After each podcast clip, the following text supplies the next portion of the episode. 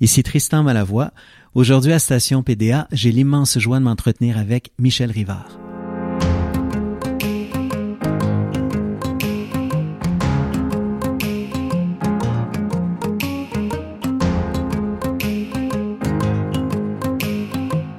Il se passe de présentation, mais on va être bien élevé et le présenter quand même. Membre fondateur de Beau Dommage, il est l'auteur de chansons qui ont marqué toute la francophonie, telles Le phoque en Alaska et Je voudrais voir la mer. Il a chanté beaucoup, mais il a fait mille autres choses aussi. Il a été un joueur redoutable dans la Ligue nationale d'improvisation, par exemple. Il est derrière l'opéra folk Les filles de Caleb. Depuis le printemps dernier, il présente un spectacle concept, L'origine de mes espèces, une œuvre émouvante, profondément autobiographique, à l'affiche du théâtre Jean Duceppe du 28 novembre au 7 décembre.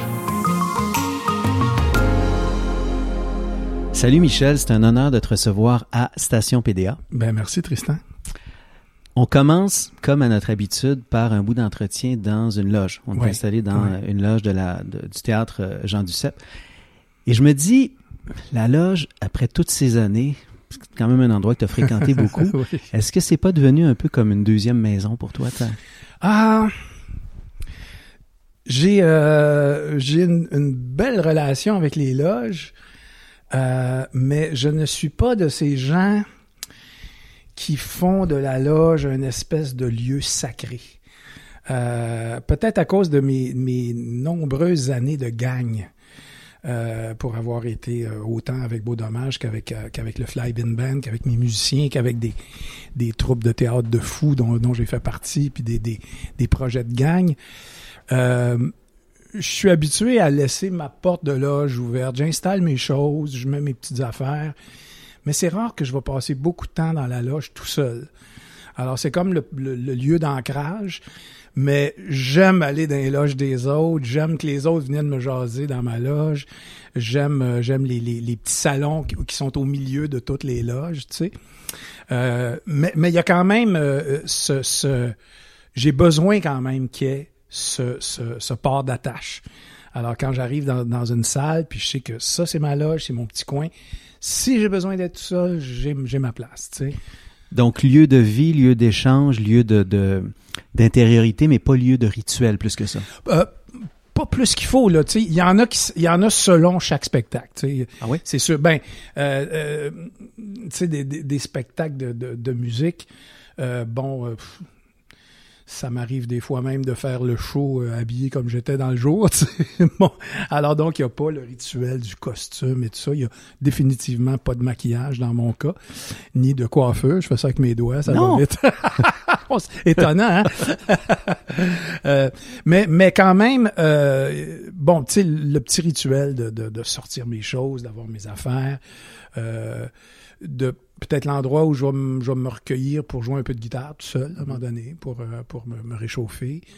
Euh, mais pas, tu sais, pas de, pas de photos, mm-hmm. pas de photos de ma famille, pas de, d'objets fétiches qui me suivent d'une, d'une loge à l'autre ou de, de choses comme ça. C'est, j'occupe la loge qu'on, qu'on me, qu'on, qu'on m'attribue avec les, les, les, objets que j'ai ce jour-là. A pas de, ça, ça va pas plus loin du côté du rituel, si mm. tu veux.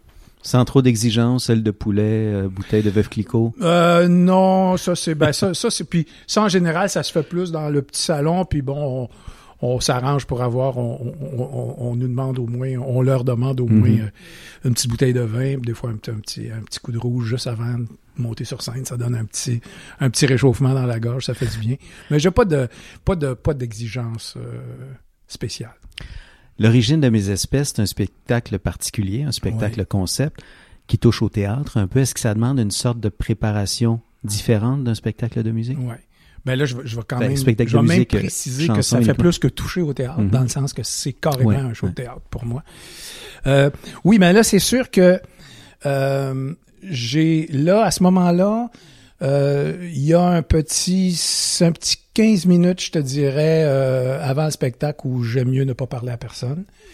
Et euh, juste être seul, tranquille. J'ai pas, j'en fais pas un cas, là, tu sais, oh, il faut que je me, je ne médite pas d'une certaine façon ou tout ça, mais juste, juste être tout seul, tranquille, pour, euh, pour si tu veux, retrouver le, le, le, l'espèce de petit atmosphère spéciale que, que, que, que, que je développe dans le show-là et qui, et qui part dès le début. Là. Je veux dire, j'a- j'arrive sur scène, puis je commence déjà à raconter des choses. Il n'y a pas de bonsoir tout le monde, vous allez bien. C'est un show de théâtre, ça part. Puis c'est, Fait que j'ai besoin de ce petit, euh, ce petit moment-là.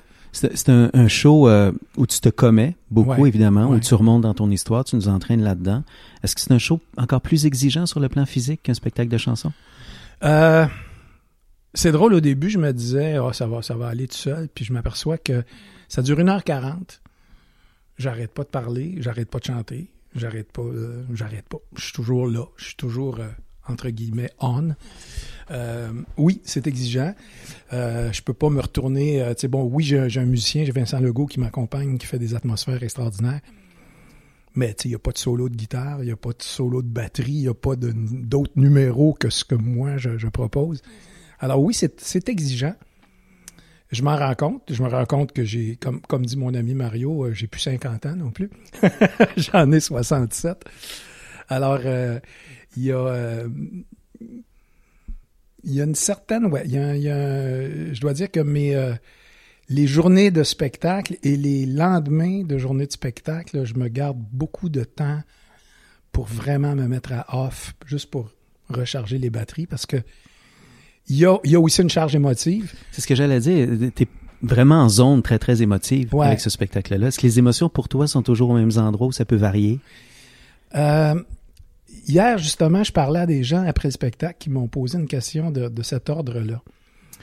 Il faut bien comprendre que la grosse, les grosses charges émotives ont été euh, malaxées depuis trois ans. tu sais. Alors, de- depuis trois ans que je joue dans ce, dans ce carré de sable-là, que je déterre des choses, que euh, c'est sûr que ça, ça a été exigeant au point de vue émotif, au point de vue euh, questionnement aussi. Est-ce que j'y vais? Est-ce que j'y vais pas? Est-ce que est-ce que c'est est-ce que je peux aller là? Tu sais? Une fois que le show est écrit, le show, le show on a mis une, une version 2.0 euh, sur la table en octobre dernier, OK? Et euh, une fois que ça, ça a été fait, il y a comme euh, l'artisan en moi, le- le- l'exécutant, qui a pris la place. Alors là, le show, je l'avais senti, vécu, revécu, j'avais plongé dedans.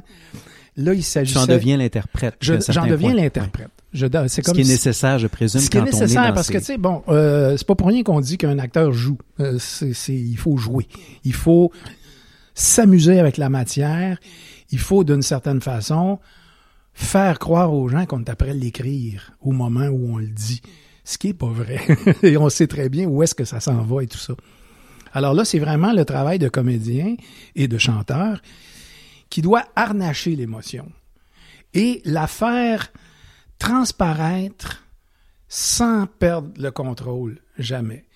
Et je te dis pas que je réussis tout le temps. Et, et malgré ça, chaque soir, il y a des moments où je me sens des fois. Oh, j'ai des images qui me viennent, j'ai des choses. Et là, ben ça, le, le travail à ce moment-là, c'est perds pas le contrôle, donne-le aux gens ce que tu ressens, là, que, que- qu'ils s'aperçoivent que tu le ressens pour vrai, mais garde-toi une petite gêne. Michel, dernière question de loge. Euh, le loge, pour beaucoup d'artistes, c'est le lieu du track, de gestion du Ouais, track. Avec ouais. une feuille de route comme la tienne, là, on a-tu encore ça, le track? Écoute, euh, je veux vraiment pas avoir la prétentieux, mais je l'ai jamais eu. J'ai jamais eu ce trac euh, castrateur. Jamais. Je ne sais pas ce que c'est. Je connais des gens qui l'ont. Je connais des gens qui, euh, rendus au moment où il faut monter sur scène, aimeraient mieux être ailleurs. Moi, une journée de spectacle à 7 heures le matin, j'ai juste hâte à 8 heures le soir. C'est fou comme ça. Alors, mon, mon trac, je peux, je peux avoir une certaine nervosité, mais c'est une fébrilité. J'ai hâte d'être là. J'arrive dans, dans l'après-midi dans la, salle, je, tu je, fais le tour, j'occupe ma loge, j'installe mes affaires, j'accorde mes guitares, puis c'est- juste du temps que je trouve trop long, tu. J'ai hâte, hâte que ça se passe. Alors, zéro track pour moi, zéro, zéro. Euh, Michel, toi qui as tellement hâte d'entrer en scène, on va faire ça ensemble si tu ben, veux. On va poursuivre l'entretien sur les planches. Allons sur scène.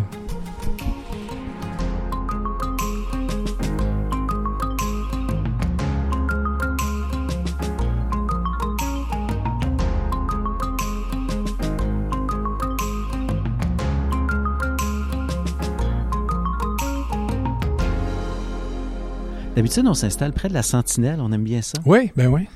Est-ce que c'est un objet qui te plaît, ça? Oui, c'est un objet que j'ai découvert euh, très tôt dans ma vie. Ah bon? Très tôt. Comment, te souviens-tu? Ben, mon père était comédien. Hein? Alors, euh, moi, moi l'héritage de mon père, euh, autant pendant que je te parle, je vais éteindre la sonnerie de mon téléphone. On le dit sans arrêt, une balado, c'est vivant, c'est pas une entrevue trop formelle. Vous en avez la preuve. Ça, la preuve, mesdames et messieurs, devant vos oreilles ébahies, il a éteint son téléphone cellulaire. Mon, père, mon père était euh, comédien euh, de théâtre, de télévision, dans les premiers temps de la télévision. On parle des années 50. Je suis né en 51, la télé est arrivée en 52. Donc, quand j'avais 5, 6, 7 ans, euh, je voyais mon père en action. Alors, j'ai appris à ce moment-là plusieurs choses qui ont été absolument formatrices pour moi. La première étant que quand on voit une pièce de théâtre, quand on voit un spectacle de marionnettes, quand on voit une émission à la télévision, il y a du travail derrière ça. Ce que mes chums à l'école, eux, ne savaient pas. Eux autres voyaient ça magique. Moi, je le voyais magique aussi, mais je savais qu'il y avait du travail. Le chemin. Je savais que mon père arrivait à la maison avec des textes qu'il devait apprendre. D'ailleurs, qu'il me donnait après, parce que je dessinais à l'envers des, textes de, de, télé ou de théâtre. Alors, donc, très tôt, j'ai, on m'a amené sur des plateaux de télévision. On m'a amené sur des scènes de théâtre. Euh, j'ai tout de suite vu des gens dans un processus pour arriver à la fin, à la magie. Alors, tu sais, quand je vois le, le comment on appelle, j'ai perdu son nom. La, sentinelle. La sentinelle. Ben, la sentinelle, je l'ai vue euh, très tôt parce qu'à un moment donné, justement, mon, mon père m'avait amené euh, dans, dans, dans, un théâtre euh, vide, tu sais, puis j'avais vu ça, une scène, des coulisses, puis tout ça, puis j'avais vu ça, puis j'avais demandé à quoi ça servait, tu sais, puis, mm. fait que, et, et ça m'a, ça m'a, ça a pas pris de temps que euh, après ça, dans, dans, mes études, ben j'étais pas mal toujours celui qui avait le goût d'être dans le show de fin d'année, puis qui qui se rapprochait d'une certaine façon de, de ce métier-là que, que, je trouvais extraordinaire. Te souviens-tu de la première fois où tu as posé les pieds sur une scène? Est-ce parce que tu connaissais déjà, parce qu'on t'y avait emmené comme ça, mais la première fois où tu as posé les pieds là avec quelque chose à livrer? Euh, oui, ben, euh, euh, passons outre, si tu veux, les, les, les, les petits spectacles d'école. Euh, quand, on, quand je suis arrivé au collège, j'ai fait deux collèges jésuites. J'ai fait un an à Saint-Ignace, puis après ça, plusieurs années à Sainte-Marie. je te dirais que c'est au Sainte-Marie que ça a vraiment clenché parce que le collège Sainte-Marie, qui n'existe plus, était à côté du Jésus. Le Jésus faisait partie du collège Sainte-Marie, la salle du Jésus et l'église qui est au-dessus. Mais il y avait un collège, il y avait un collège classique où mon père avait été et où moi j'avais insisté auprès de mes parents, je voulais aller là. J'ai toujours adoré les vieux collèges, le, cette espèce de feeling là. Donc j'ai fait mon, partie de mon cours classique et on avait accès au Jésus. Et quand on faisait un show de fin d'année, on le faisait pas dans une salle paroissiale ou dans un gymnase de collège, on le faisait dans un vrai théâtre. Et ça, ça a été extraordinaire. Alors là, on faisait nos shows de fin d'année avec nos sketchs, puis nos folies, puis nos, nos, petits bands tout croche, mais on faisait ça dans un vrai théâtre, avec du vrai éclairage.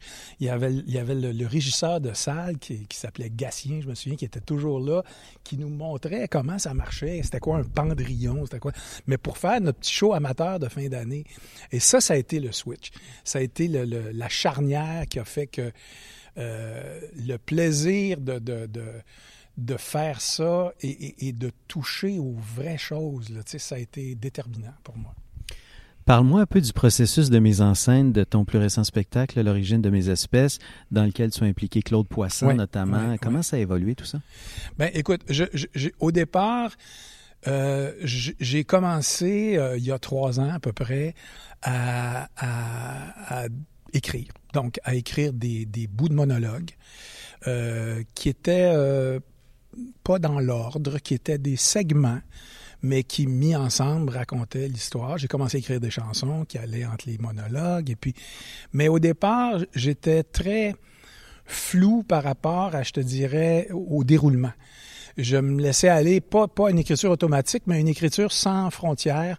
Alors, si j'avais le goût à un moment donné de, me retrouver dans la cuisine de banlieue, ben, j'écrivais ce que j'avais à dire sur ce qui m'avait été dit dans une cuisine de banlieue. Puis, whoop, le lendemain, je partais sur un souvenir d'un chien que j'ai eu quand j'avais, euh, quand on était en appartement, puis qu'on a dû donner à ma, tante à la campagne. Tu sais, tout ça, c'est, allait dans le désordre. Je vais faire un bout de la cuisine. Ça se passe dans la cuisine de la maison de banlieue un matin de printemps en 1969, à quelques mois de Woodstock. J'ai 18 ans, une blonde depuis deux ans, et j'arbore fièrement l'allure de mon époque, chevelure angélique et pattes d'éléphant.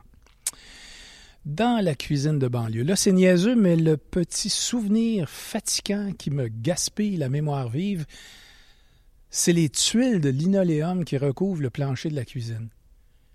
Je tairai leur marque, mais mentionnons tout de même qu'elles imitent à s'y méprendre la terre cuite italienne, mais qu'elles sont beaucoup plus faciles à garder propres, du moins au dire de ma mère. Dans la cuisine de banlieue, donc, mon père et ma mère sont debout, un à côté de l'autre, et se partagent un sourire gêné. Déjà des voir sourire, un à côté de l'autre, quasiment ensemble. J'ai le goût d'appeler éco-vedette, mais c'est un sourire gêné. Ils m'ont fait monter de mon sous-sol pour un sourire gêné. Il se dégage de la scène une vague odeur de. C'est pas supposé. De. On a peut-être quelque chose à t'annoncer. Je suis là devant eux, puis ça roule dans ma tête. Ont-ils perçu les effluves de cannabis secondaire qui imprégnaient mes vêtements d'hier? Ont-ils trouvé la copie du marquis de Sade que j'ai piqué dans celle de. Ont-ils trouvé dans ma table de chevet la copie du marquis de Sade que j'avais piqué dans celle de mon père? Croient-ils que je suis gay? Veulent-ils me dire que c'est pas grave? Non. Ah. Ils vont m'annoncer qu'on quitte définitivement la banlieue, et là, je jubile intérieurement.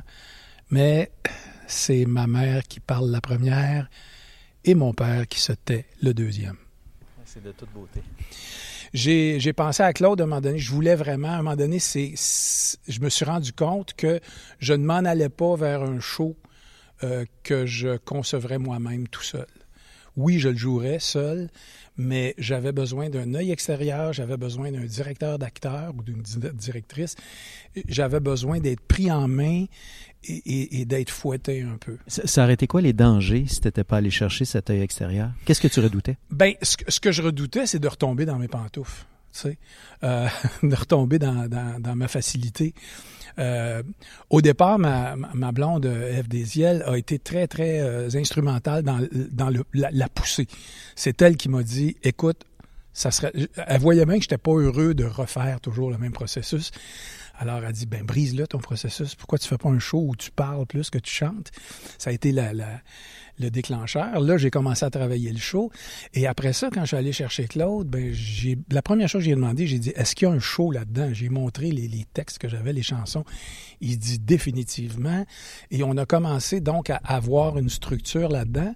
Et très rapidement, Claude m'a suggéré d'aller voir Alexia Burgère qui, elle, a été extraordinaire comme conseillère dramaturgique et qui, elle, m'a aidé à mettre dans le bon ordre les morceaux du casse-tête et, de, hum, couper. Ça, ça j'avoue que si j'avais été tout seul, probablement que le show serait trop long et probablement que je me le serais fait dire. Mais grâce à, Claude et à Alexia, on est allé, on a coupé dans le gras et on, on est allé à l'essentiel. Est-ce qu'il est bon élève, Michel Rivard? Il écoute facilement?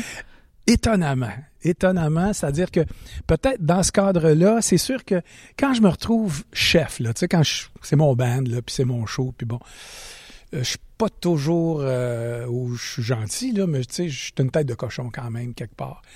Mais là, j'avais, à partir du moment où j'ai décidé que ça serait un show de théâtre, que ça serait un théâtre musical en solitaire, euh, il y a une espèce de petite vague d'humilité bienfaisante qui s'est emparée de moi en disant, là, tu vas écouter ce que les autres vont te dire. Eux autres, ils connaissent ça. C'est des gens de théâtre. Et, euh, et, je me suis laissé euh, euh, bercé là-dedans. J'ai répondu aux, attentes. Euh, j'ai suggéré des choses. Tu sais, on, on, a eu un bel échange à ce moment-là. Et j'ai été, un, oui, je crois, un bon élève.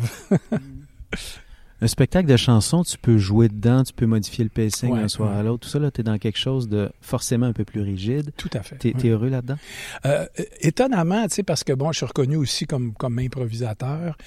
Euh, et, et, mes shows de chansons, effectivement, j'arrive l'après-midi, puis je dis au gars, hey, à soir, on enlève celle-là, on met celle-là, puis regarde, on, la répète à cinq minutes, puis that's it. Euh, là, je tripe sur la rigueur. C'est un, une autre affaire. Le show est écrit, je n'improvise pas. Euh, mon, mon, mon, plaisir est dans le rendu. Écoute, j'ai bûché sur ces textes-là. -là, j'ai travaillé mes virgules, puis j'ai travaillé mes choix de mots. Alors, je les abandonne pas. Et, et mon, mon, plaisir est dans la nuance. Mon plaisir est dans le rythme. Mon plaisir est, est, justement dans, dans hop tiens ce soir regarde si je ralentis hein, si je ralentis cette phrase là puis je prends un temps là ah, l'autre après est plus efficace. Des découvertes encore, des fois des trucs qui me reviennent, des conseils de mise en scène qui me reviennent, des fois que je peux oublier une fois en tournée. sais. Mais là, tu fais Ah non, tant Claude m'avait dit de ralentir, là, que ça serait plus efficace. Et alors le plaisir est dans cette rigueur-là, mais avec un texte qui ne déroge pas d'un soir à l'autre, puis avec des chansons qui restent exactement les mêmes d'un soir à l'autre. Michel, j'ai envie de t'entendre sur le spectateur que tu es. As-tu le goût qu'on aille s'asseoir dans la salle? Avec plaisir, avec plaisir. Euh, cette salle m'appelle. C'est sur celle où tu vas présenter le spectacle d'ailleurs. Ben oui, tout à fait. D'ailleurs, c'est pour ça que je tripe aussi pendant que je te parle de toutes sortes de choses. Ben je pense à, comment je vais me sentir quand cette salle-là va être, va être pleine de monde euh, à l'automne. J'ai très, très hâte. Chaque salle a sa personnalité. Je te vois depuis, qu'on a mis les pieds sur les planches, tu la regardes dans tous les coins. Tout à fait. J'ai l'impression que tu, es, en train de rencontrer quelqu'un. Ben tout à fait parce que tu as euh, premièrement, euh, je fais de la tournée au moins une fois par année, je te dirais, sous une forme quelconque là, depuis que j'ai 19 ans et j'en ai 67. Les salles, je les ai vues se construire, euh, changer, évoluer. J'ai vu des, des j'ai joué dans des, des salles paroissiales, j'ai joué dans des, des salles à, multifonctionnelles qui, qui, qui servent de, de, gymnase de basket l'après-midi puis de show de théâtre le soir. Alors il y a, y a cette je suis très, très sensible, moi, à ça. Je suis très sensible. Je suis, je suis sur une scène, euh, et ça, ça, ça, vient encore une fois du Jésus. Euh, je, je, sens tout ce qui s'est passé sur une scène. Je, je, je, sans y penser précisément, je sais qu'il y a des centaines de spectacles qui ont été donnés ici par des gens qui se sont donnés à les faire, puis qu'il y a des milliers de spectateurs qui sont venus voir des, des centaines de spectacles. Et ça vibre ça pour moi. C'est clair. Je le sens. Là. Après cette petite rallonge super intéressante, on va laisser s'asseoir. Avec plaisir.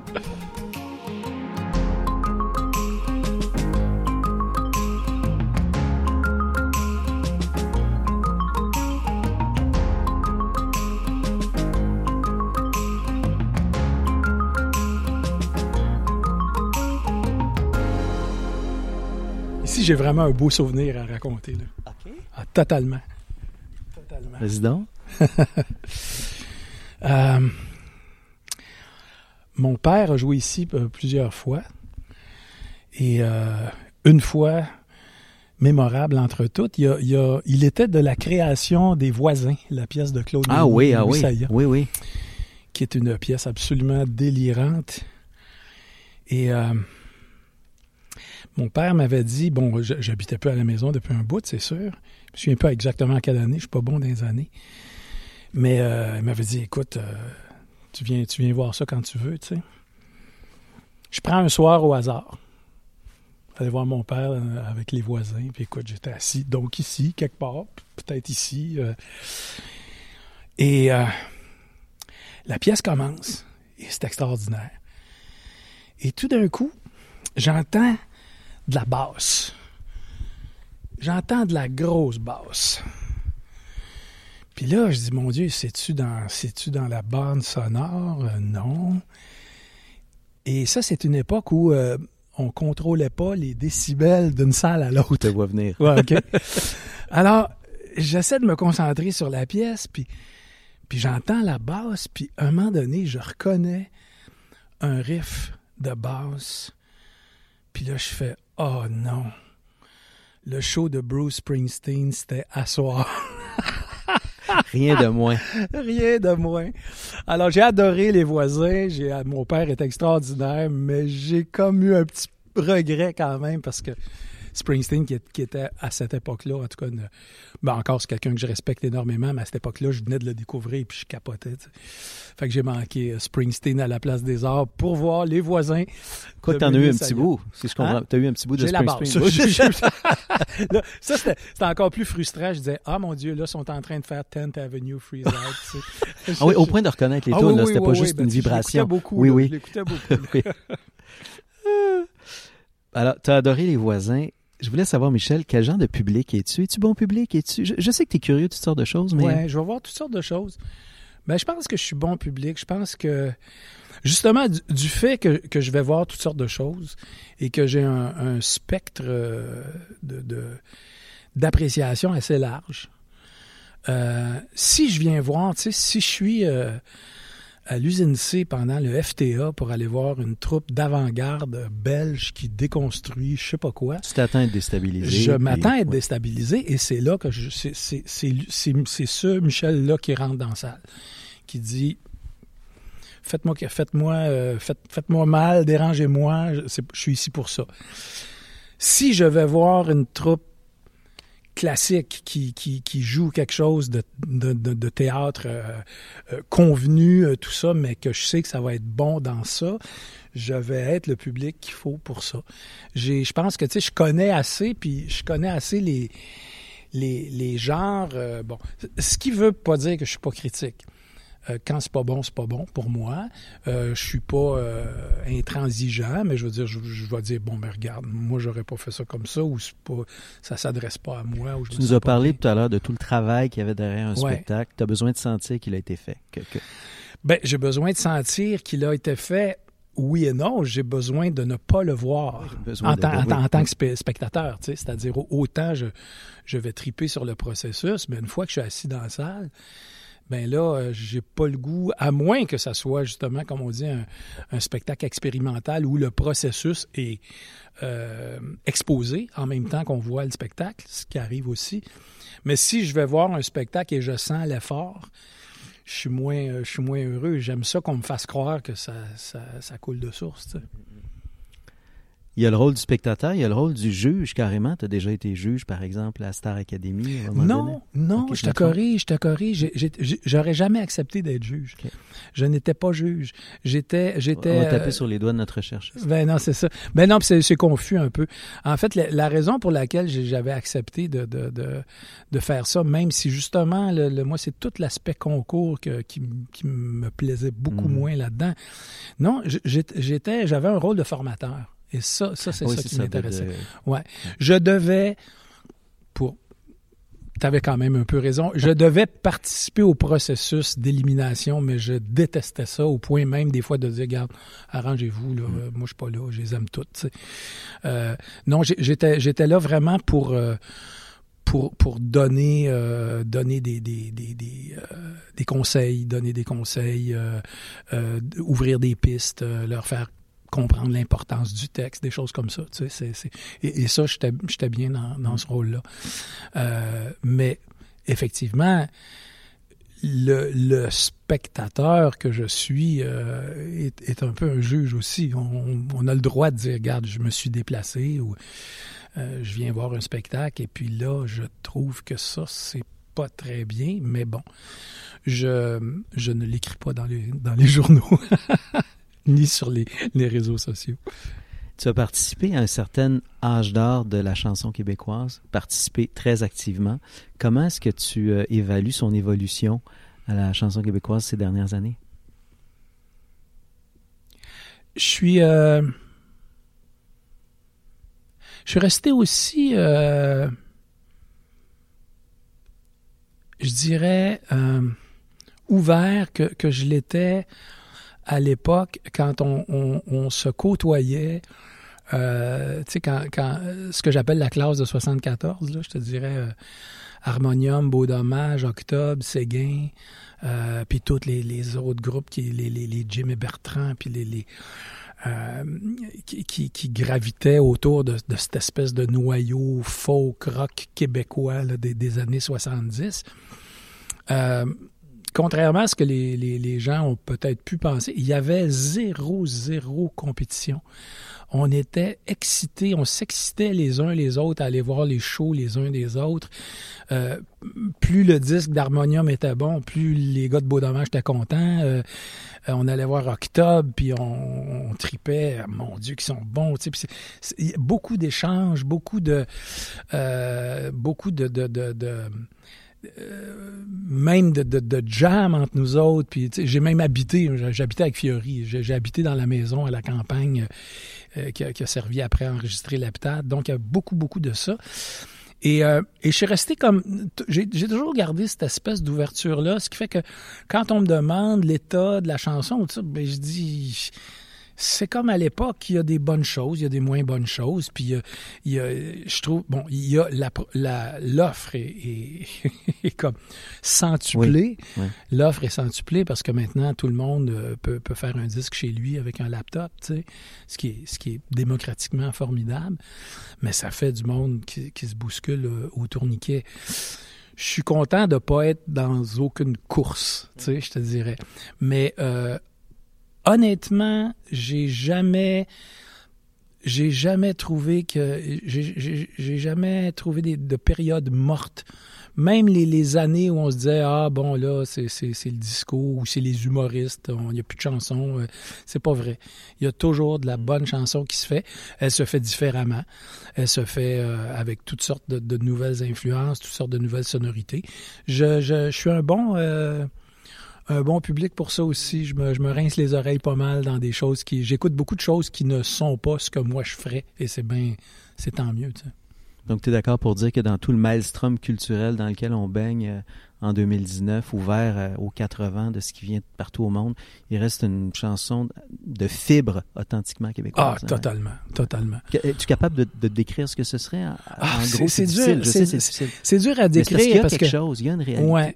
Ben, tu sais, bon, naturellement, euh, je serais bien, je serais bien, euh, euh, je, je, je, serais vieux et vieux et radin, pas radin, mais vieux et gâteux. Tu n'es euh, ni l'un ni l'autre. Euh, ouais, c'est ça, mais je serais comme ça si je me mettais à dire que c'est un c'est un crime de lèse-majesté qui ait, qui ait du, du franglais dans, dans un dans un rap ou dans, ou dans une chanson. C'est la réalité de beaucoup de gens aujourd'hui.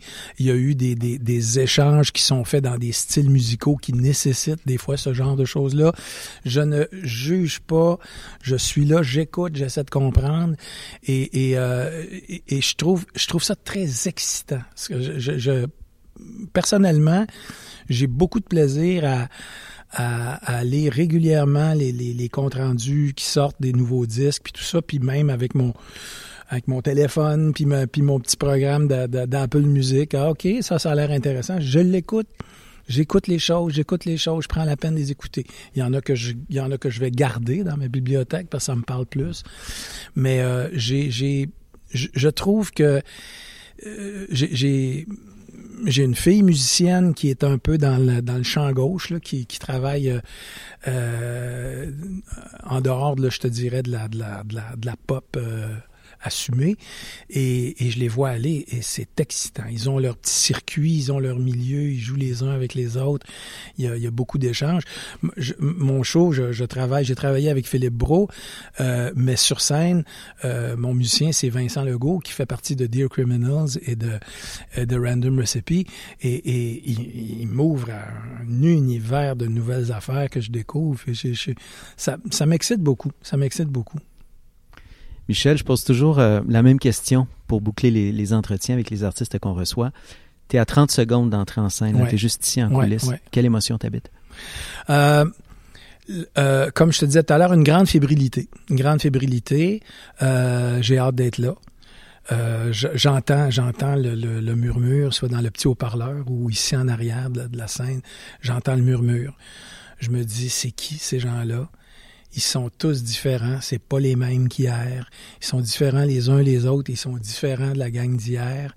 Et moi, je m'en viens leur proposer la même chose. Alors, c'est le, le, la fébrilité, euh, l'émotion du rendez-vous, l'émotion d'un, d'un one night stand avec quelqu'un qu'on connaît pas encore. Parce que et, et, et moi, j'arrive avec ce que j'ai préparé et en espérant que, que qu'ils vont qu'ils vont bien réagir et qu'on qu'on va passer une belle soirée ensemble. Michel Rivard, merci. Merci beaucoup, Tristan.